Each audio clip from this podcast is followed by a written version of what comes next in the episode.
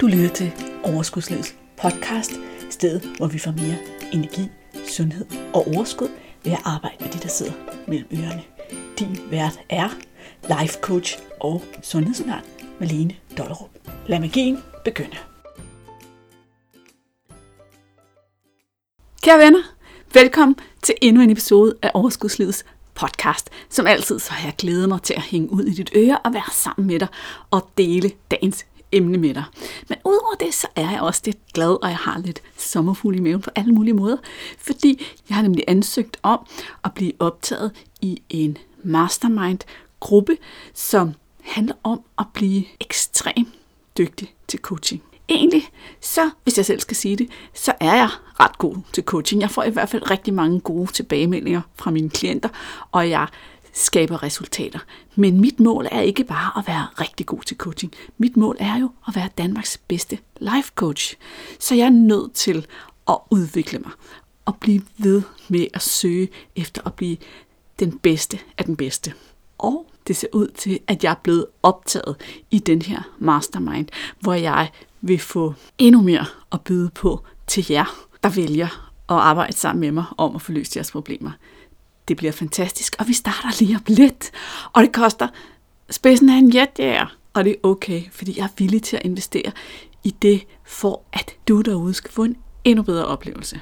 Jeg er bare spændt. Jeg kan næsten ikke vente med at komme i gang. Jeg har det som et barn før juleaften. Det skal bare starte, og det skal bare være nu. Heldigvis så starter det her i starten af december, så det er lige om lidt. Jeg skal ikke vente så længe. Yes, så kommer jeg af med det. Jeg har gået her og trippet, fordi jeg har ventet på at blive optaget i den her sådan, mastermind. Og i går der fik jeg en mail fra hende, der leder den, som skrev, at hun var helt betaget af min ansøgning, og selvfølgelig gerne ville have mig med.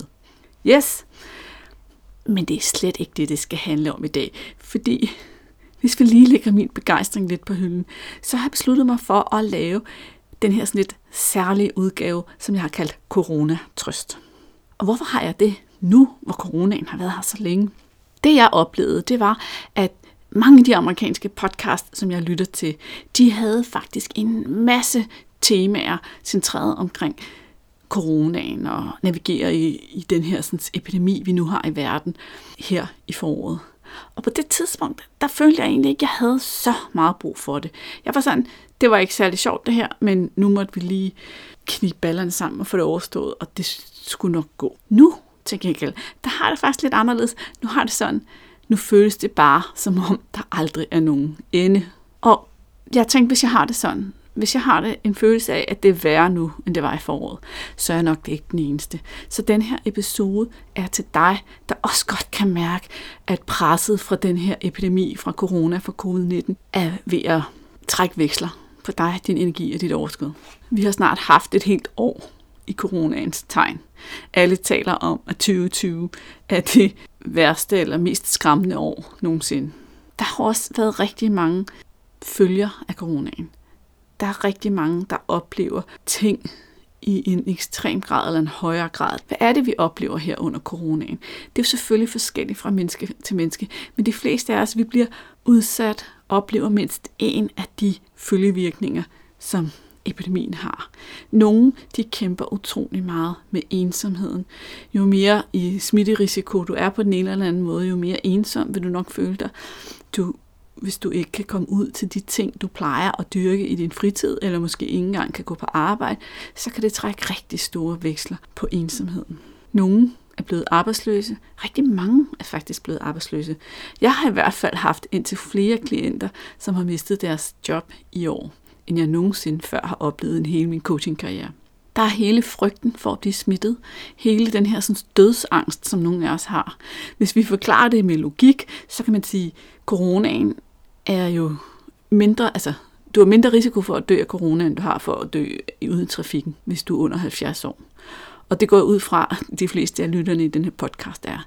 Og alligevel så har vi sådan en dødsangst forbundet med tanken om at blive smittet med corona, fordi vi ved, at der er nogen, der ikke overlever, og pressen taler rigtig meget om det.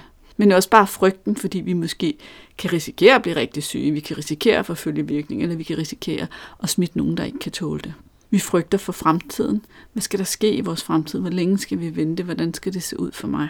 Nogen har været, eller skal være, eller er fortsat i isolation. Den her følelse af isolation er en voldsom følelse for mange mennesker. Der er jo en grund til, at man i fængsel bruger isolation som den ypperste straf. Vi mennesker er bare ikke designet til at være alene. Heldigvis har vi alle hvad kan man sige, internettet og telefonen og alt det her elektronik, der kan holde os i kontakt med andre mennesker. Men det er stadigvæk ikke helt det samme. Der er også nogen, der er blevet syge. Der er nogen, der har været syge. Der er nogen, der har været syge og kommet nemt igennem det, og der er nogen, der har været syge og haft det rigtig svært imens. Jeg har også haft klienter, som har virkelig fået en hård omgang, hvor det har, altså, det har handlet om at nærmest ikke kunne rejse sig op og gå ud på toilettet, fordi at øh, det vejrtrækningen og symptomerne var så slemme. Og hvis du ikke er blevet syg, så er der måske en af dine nærmeste, der er blevet det. Eller du frygter bare for, at der er en af dem, der bliver det. Måske har du nogle i din omgangskreds, som virkelig ikke kan tåle det. Og så er der hele den her sådan, manglende fysiske kontakt med folk, du holder af, fordi der er risiko for smitte. Den gør rigtig ondt, og den er rigtig svær, og tager også psykisk tolv på mange af os, at vi ikke på samme måde kan kramme og røre ved de mennesker, vi holder af, når der er smitterisiko. Så, Malene, det var der ikke meget trøst i. Nej, det var der ikke. Det er for at sige, at jeg tror, at vi alle sammen betaler en pris. Det kan godt være, at du sidder og tænker, at jeg betaler ikke så meget en pris, eller der er nogle andre, der betaler meget mindre end mig. Men jeg tror i virkeligheden, at alle betaler en eller anden form for pris lige nu.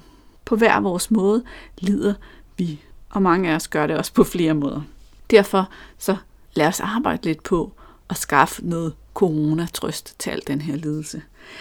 Men hvorfor er det, at vi alle sammen lider, når nogen af os står derhjemme og er sunde og raske? Det gør vi jo, fordi vores hjerne ikke kan lade være. Vores hjerne er designet til at scanne efter fare. Vores hjerne er designet til at sikre vores overlevelse.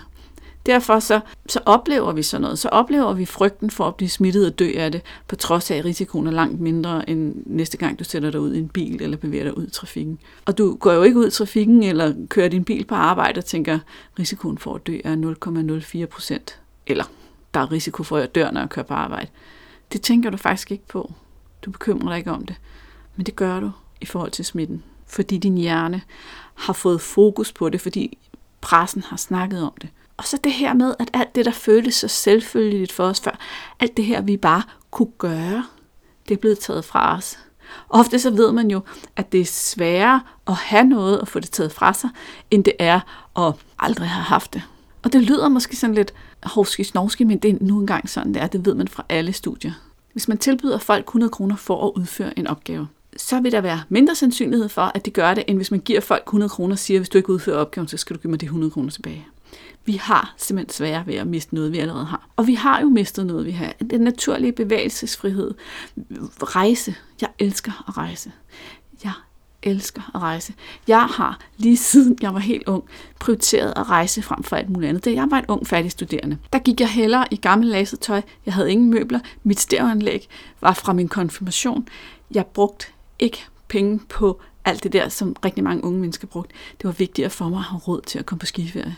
Der var et år, hvor jeg faktisk var tog afsted på skiferie, at der havde ikke lige haft råd til sådan at købe nyt skitøj, eller bare skitøj.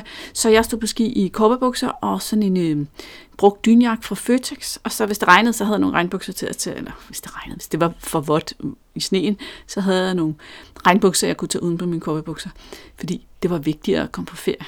Og selvom at jeg faktisk helt personligt har nogle alvorligt syge mennesker tæt på mig, som jeg er utrolig bange for at smitte, så er der altså en del af min hjerne, der stadigvæk også sørger over at ikke kunne komme på ferie og ikke vide, hvornår jeg skal på ferie igen.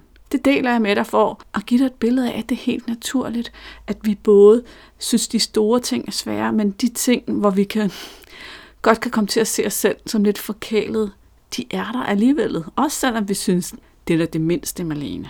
En ferie fra eller til, eller i løbet af et år eller to. Ja, det er det. Det kan jeg godt se, men det besøger stadigvæk min hjerne. Og sådan har du sikkert også noget, der besøger din hjerne. Måske det er sygdommen, og frygten for at dø af den, eller frygten for, at nogen dør af den, som jeg snakkede om. Måske er det bare følelsen af at være begrænset og have for mange restriktioner i dit liv. Måske er det bare lysten til at kunne bevæge dig frit ud og deltage i store sociale arrangementer, som ikke er lige nu. Og det er okay. Men lad os kigge på, hvordan vi kan trøste os selv. Lad os kigge på, hvordan vi kan finde noget, noget håb og noget glæde i den situation, vi er i nu. Jeg har lavet en lille undersøgelse på Facebook, både på min egen profil og inde i Facebook-gruppen Sund Kurs, som jeg selvfølgelig håber, du er med i, for det er en fantastisk gruppe, hvor jeg deler ud af ting, eller det, som der er her i podcasten, og meget mere, men der er også plads til hygge og ud til idéudveksling og alt muligt derinde. Super godt sted at være. Der lavede jeg en brugerundersøgelse om, hvad har der været en trøst eller en fordel for dig i den her coronatid, i det her coronaår. Og det fik jeg faktisk en masse input til. Det vil jeg gerne dele med dig.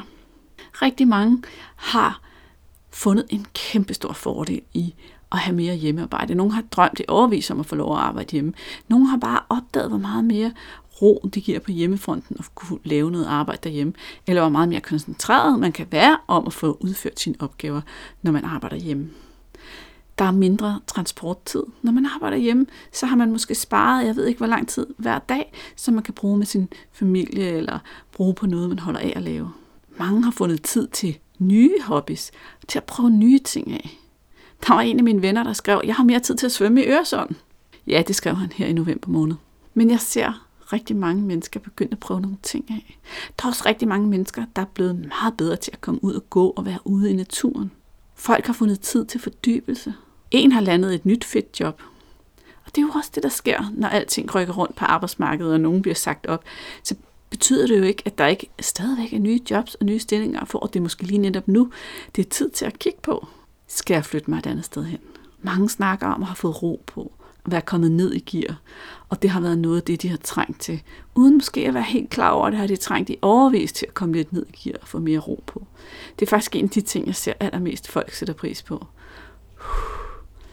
Lige få lov at puste ud og slappe af, og slippe det der pres, og det der hjul, der bare har kørt alt for stærkt. Der er mere familietid, kortspil, hygge, mere tid til børnene. Det er dejligt ikke at skulle ud af døren hver morgen og stresse og presse og skubbe sine børn. Eller bare ikke selv skulle ud af døren og selv skulle op og måske være på og være klædt på og se præsentabel ud, inden man selv overhovedet er klar til at være vågen. Nogle har nyt at kunne gå i blødt tøj hver dag eller flere gange om ugen. Mange siger, at weekender pludselig er blevet familietid, hvor vi før i tiden hele tiden skulle noget, fordi der var arrangementer, arrangementer, arrangementer og planer, så er weekenderne pludselig blevet familietid. Der er også andre former for fordybelse. Folk er startet på at arbejde meget mere med deres selvudvikling og forstå nye sider af sig selv og dykke ned i de ting, som de ikke har haft tid til.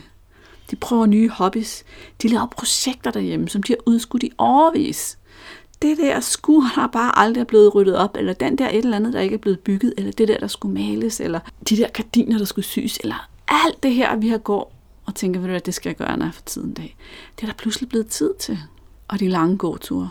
Jeg tror aldrig nogensinde, der er så mange mennesker, der har gået så meget, som der bliver gjort lige nu. Det, der jo også er noget af essensen af det her, det er faktisk, at for rigtig, rigtig mange mennesker, så har situationen simpelthen sænket stressniveauet. Og måske er der nogle mennesker, som lå lige på vippen til stress, som slap. Og udover det, så er der også nogle af os, der har bemærket, at vi har været mindre syge, forkølelser og alt det der, der plejer sådan at komme farne med årstiden. Det er vi sluppet for. Personligt har jeg slet ikke været forkølet og Jeg plejer at være forkølet mest et par gange om året. Det nyder jeg faktisk ret meget. Og så tror jeg også, at uanset hvilke udfordringer du personligt har været i, altså os alle sammen, uanset udfordringer, så har vi simpelthen været tvunget til at tænke mere kreativt. Og det er rigtig sundt. Det har åbnet op for nye ting og nye idéer, nye måder at være sammen på, nye måder at være sammen med vores familie på, nye måder at bevæge os rundt i verden på, fordi vi simpelthen har været nødt til at åbne op for det. Så, kære lytter, var der en eller flere af de her ting, som du kunne ikke genkende til, som også gælder for dit liv, som kunne være en del af trøsten i, at vi befinder os den situation, vi gør. Det håber jeg. Og ellers så vil jeg opfordre dig til at lægge dit hoved lidt i blød. Fordi jeg ved godt, at der er selvfølgelig også nogen, som ikke arbejder hjemme, og som har rigtig travlt på deres job. Der er nogen, hver enkelt menneske, der sidder her og lytter, har jo en helt unik situation. Og det er okay. Men et eller andet sted er der måske alligevel et lille lyspunkt. Der er jo også en anden ting med hele den her situation, der tvinger os til at ændre vores hverdag og gå ned i gear der sker noget med os. Der sker noget med vores hjerne. den her sådan, forhindring i at fare rundt og hele tiden skulle til møder, og hele tiden skulle til arrangementer, og hele tiden skulle til sport og aftaler og alt det her. Det har også gjort for nogle mennesker, at det er svært at flygte fra sig selv. Og hvad mener jeg så med det? Jeg mener, at mange af os, vi bruger den her sådan, løsning, når der er noget, der trykker i livet, når der er noget, der ikke rigtig fungerer. Så i stedet for at finde ud af, hvad det er, og forhandle på det, så løber vi stærkere, så vi ikke skal møde os selv, så vi ikke skal se os selv i øjnene, så vi ikke skal opleve smerten fra, at der er noget, der ikke fungerer. Og når verden så tvinger os til at stoppe op og bruge mere tid med os selv og vores eget selskab, så, så slipper du ikke længere. Så kommer det op til overfladen. Alt det, som går og trykker, og som ikke rigtig virker i dit liv. Og det betyder også, at du kan ikke mere løbe. Din, din hjerne den bliver ved med at insistere. Og det er måske ikke særlig sjovt, men det giver dig mulighed for at tage fat. Det giver dig mulighed for at skabe den forandring, som i virkeligheden, ubevidst, har, har ligget og muret og været i vejen for dig længe måske. Så du kan komme ud på den anden side, og dit liv egentlig er bedre, end det var før. Så ja, der er en smerte, du skal igennem ved at møde det, som ikke fungerer for dig. Men over på den anden side, der er der altså federe, end der, hvor du har været i mange år. Og det, det er der mange af os, der bliver tvunget til lige nu at se i øjnene. Hvis du ikke allerede har gjort det, så er det måske på tide at finde ud af, hvad er det i dit liv, der ikke fungerer. Har dit arbejdspres eller en eller anden opgave eller situation længe været off? Fungerer dit forhold? Dit ægteskab, dit parforhold? Dit forhold til dine veninder, dine forhold, fungerer de sådan, som du gerne kunne ønske dig? Eller er der noget, der murer og skuer, og du skulle få set på, gøre noget ved, taget handling på? Har du de venner i dit liv, du gerne vil have? Hvordan er de venner nu, hvor I har svære ved bare at ses? Har du indhold i dit liv, som giver mening, når al den her travlhed skraldes af? Hvor længe har du kæmpet med dit forhold til mad og vægt? Er du tilfreds med, hvor du bor? Har du mistet fornemmelsen af dig selv? Fordelen ved, at alt det her kommer op til overfladen, er, at så kan hjernen komme i gang med at arbejde, og det gør den. Den begynder at se efter løsninger, den begynder at spekulere på problemet og vende problemet om. Og det kan føles hårdt i starten, fordi det måske kører rundt i hovedet på dig, som sådan en uløselig knude. Jeg, jeg kalder det, at tankerne spinder, og hvor, hvor de egentlig gentager sig selv igen og igen og igen. Altså det gør hjernen jo hele tiden. Vi tænker en 60-70.000 tanker om dagen, og mange af dem de er genbrugstanker, du har tænkt dem 100 gange før. Men det her er sådan lidt en speciel en, hvor det sådan spinder rundt om det samme igen og igen og igen. Jeg tror godt, du ved, hvad jeg mener, når jeg siger det på den her måde. Måske ligger du lige frem og spekulerer om natten. Så lad mig sige det her til dig i al kærlighed. Nu hvor det er fremme lyset, så ser jeg forhandlet på det. Det er nu. Der har aldrig været en bedre tid end nu. Tag action. Ellers vil det bare blive ved med at stjæle din energi og dit overskud og overvælde dig med flere negative følelser, end du behøver. Og så sidder du måske og tænker, skulle det være en trøst, Marlene? Jeg har taget 10 kilo på og opdaget, at jeg har for lidt venner. Ja, ja, ja, det er. Det gode er, at nu har du opdaget det. Nu ved du, at du har noget, du skal gøre noget ved. Og kan komme over på den anden side, hvor der er federe at være. Det betyder bare, at der er noget, du skal lære. Der er et eller flere steder, du har behov for at udvikle dig. Måske har du brug for en coach til at støtte dig i den her proces. Der er brug for coaching, måske som aldrig før i verden. Og måske er det nu, du endelig finder modet til at sætte det i gang. Fordi du indser, at det ikke skal fylde dit liv mange år fremover. For fedt. Tillykke. Det bliver du glad for. Når det er sagt, så vil jeg sige ja. Alle restriktionerne, udfordringerne og den manglende bevægelsesfrihed er stadig en del af vores dagligdags liv. Men her er noget, som jeg gerne vil bede dig om at huske. Her er noget, som du kan forholde dig til, som kan trøste dig, som er en tanke, du gerne må besøge flere gange. Livet ligger ikke i fortiden eller fremtiden. Det eneste tidspunkt, der eksisterer, det er nuet. Prøv lige at tænke på det. Fortiden er forbi. Fremtiden er her ikke endnu. Det er nuet, der eksisterer. Og måske har coronaen tvunget os til at fokusere mere på nuet. Fordi fremtiden føles mere uvis, end den nogensinde har gjort. Det sjove er, at fremtiden har altid været uvis. Du har bare ikke tænkt over det. Du har troet, du vidste, hvad der skulle ske. Du troede, du vidste, om der skulle have været konfirmationer eller bryllupper i foråret. Du troede, du vidste, du skulle ud og rejse. Men det skulle du ikke. Sådan er livet altid. Vi tror, vi ved, hvad der sker. Vi tror, vi kan sætte os ud i vores bil og køre os hen og besøge nogen i morgen, og så sætter vi os ud i bilen, og så kan det ikke starte, eller der er et hjul, der er punkteret, eller du tror, at dit barn kommer sund og rask hjem fra skolen, men det gør han ikke. Han falder og slår sig på vejen. Vi tror, vi ved, hvad der skal ske, men det ved vi ikke. Vi indså det bare ikke før i tiden det føles som om, vi vidste, hvad der skulle ske i fremtiden. Men du har aldrig vidst, hvad der skulle ske i fremtiden. Så prøv at lade os fokusere lidt på nuet. Kære, skønne lytter. Lige nu og her har du alt, hvad du behøver. Du har en seng at sove i. Du har mulighed for mad i maven. Du har et hjem. Du har naturen. Du skal bare være. Du har mennesker, der elsker dig. Og mennesker, som du har lov at elske og kaste din kærlighed hen mod. Du har internet og telefon. Du har et toilet. Du har vand i vandhanen, når du bliver tørstig. Du har et køleskab med mad, eller penge nok til at fylde mad i køleskabet, så du ved, at du får noget at spise, når du bliver sulten. Prøv det et øjeblik. Fokuser på lige nu og lige her, og mærk, hvordan du har alt, hvad du behøver for at være til stede i nuet. Prøv at mærke, at i det her øjeblik, der har du alt, hvad du behøver for at eksistere. Prøv så at mærke, hvordan der er inde i din krop. Og hvordan er temperaturen omkring dig? Hvilke lyde kan du høre? Hvilke lugte kan du lugte? Hvad kan du se, som du sætter pris på, fra lige der, hvor du er lige nu? Er det ikke værd, eller de mennesker, du kan se, eller de ting, du kan se, ikke værd at være taknemmelig for? Du kan være lykkelig, uden rejser, uden job, med syge mennesker i dit liv. Lyk, lykken kommer af at være i nuet. Sæt pris på nuet, og føle sig taknemmelig, og gøre noget for andre. Nu snakker med dig om at være i nuet. Så lad os også snakke om at være taknemmelig og gøre noget for andre.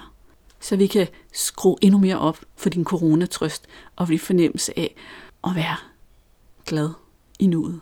Jeg gør det helt simpelt, når jeg dyrker taknemmelighed. Jeg gør det ved, at hver aften, når jeg ligger i min seng, så minder jeg mig selv om tre ting, som jeg er taknemmelig for. Faktisk starter jeg med fem dybe vejrtrækninger. Tre ting, jeg er taknemmelig for. To ting, jeg er stolt af at have udrettet i dag.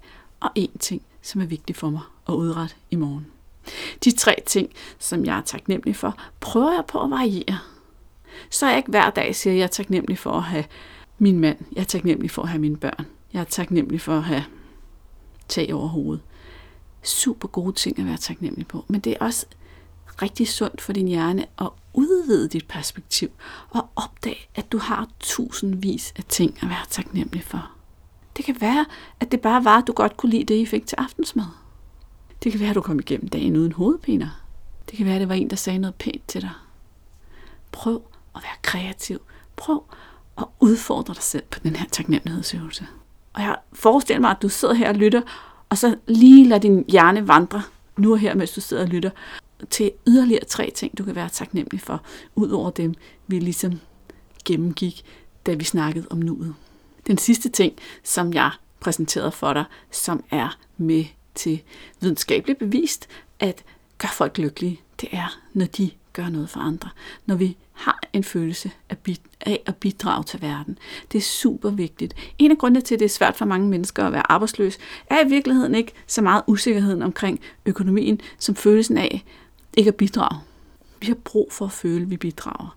Det kan være, at du bidrager til verden ved at gå på arbejde og lave det, du laver på dit arbejde.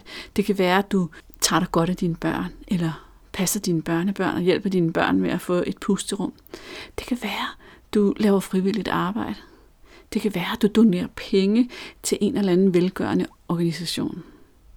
Det kan være, at du samler noget slikpapir op ude på vejen, så der ikke er en hund, der skal få det ned i maven, eller et andet dyr. Det kan være, du lader et menneske med meget lidt i indkøbskurven komme foran dig nede i supermarkedet.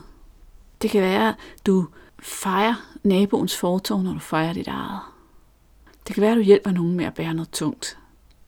Der er så mange måder at være noget for andre. Det er også det, du gør, når du gør mere ud af børnenes madpakke, eller gør et eller andet for din mand, bare fordi du ved, at så bliver han glad. Det er at være noget for andre. Så slutningen af min coronatrøst er en opfordring til dig. Det er at gå ud i dag og tænk over, hvor er du allerede noget for andre, så du kan komme i tanke om det. Og lad nu ikke din hjerne far afsted med at få øje på de steder, hvor det ikke er godt nok. Den her øvelse handler om der, hvor du er det. Fordi det er der nemlig nogle af vores hjerner, der er lidt gode til. Det her med at finde ud af, hvor vi ikke gør det godt nok. Det her handler om, hvor du gør det. Hvor gør du allerede noget for andre? Og så prøv at komme i tanke om et sted, hvor du kunne sætte ind og gøre endnu en ting for nogen, bare for at gøre dem glade, eller deres liv lettere, eller sjovere, eller mere kærligt på en eller anden måde. Og så gå ud, og så gør det. Lige nu og her, der har du alt, hvad du behøver. Jeg håber, at den her lidt anderledes episode, den inspirerede dig. Og måske var det ikke den slags trøst, du havde håbet på, men min intention var at give dig noget at tænke over i forhold til at finde fred og lykke i nuet. Og det kan godt lyde sådan lidt sendagtigt at, at skulle finde fred og lykke i nuet. Det betyder ikke, at vi hele tiden er glade og lykkelige. Det betyder bare, at vi har muligheden for at finde tilbage til det sted i os, hvor alt er okay. Og det kan være rigtig værdifuldt at have med sig. Inden jeg forlader dig, så vil jeg også sige en sidste ting. Et menneske, du også kan gøre noget godt for, noget virkelig kærligt for, det er jo dig selv. Og det er her, den kærlige julekalender kommer ind i billedet. Jeg har lavet en julekalender til dig. 24 selvkærlige bidder, som har til formål at gøre dig bedre til at prioritere dig selv, sætte pris på dig selv, hold af dig selv, vær okay med det, du ser i spejlet, tag gode valg, kærlige valg på dine egne vegne, så det bliver sjovere og dejligere og skønnere at være dig. Og når det sker, så vil du automatisk også være sjovere og dejligere og mere spændende at være sammen med for andre mennesker. For vi mennesker, vi tiltrækkes af mennesker, som selv ved, at de har værdi. Det er ikke det samme som at være egoistisk eller tro, man er verdens vidunder, men vi tiltrækkes af dem, der finer i sig selv og ved, at de er okay med, hvem de er. Og det skal du også være. Det hjælper den selvkærlige julekalender der med. Hvis du går ind på overskudslivet.dk julekalender, så kan du få bare 10 kroner om dagen. Lær det her. Lyder det ikke som en god plan? Jeg glæder mig i hvert fald til at hjælpe dig fra 1. december og hele, helt frem til juleaften med at overøse din december med kærlighed, så der også er noget til dig i december. Overskudsledet.dk, julekalender, det står selvfølgelig også i episodenoterne. Jeg har prøvet at gøre det nemt at huske. Nu skal jeg ikke snakke mere. Nu er vi færdige for i dag, men jeg er selvfølgelig tilbage i dit øre igen i næste uge. Kan du have det noget så dejligt. Hej hej. Hey, inden du løber, glem ikke at abonnere på podcasten, så du ikke går glip af en eneste episode. Og skulle du have fingre i den gratis videotræningsserie Vægtab med din hjerne, så smut ind på overskudslivet.dk videoserie, så lander den første video i din indbakke i dag.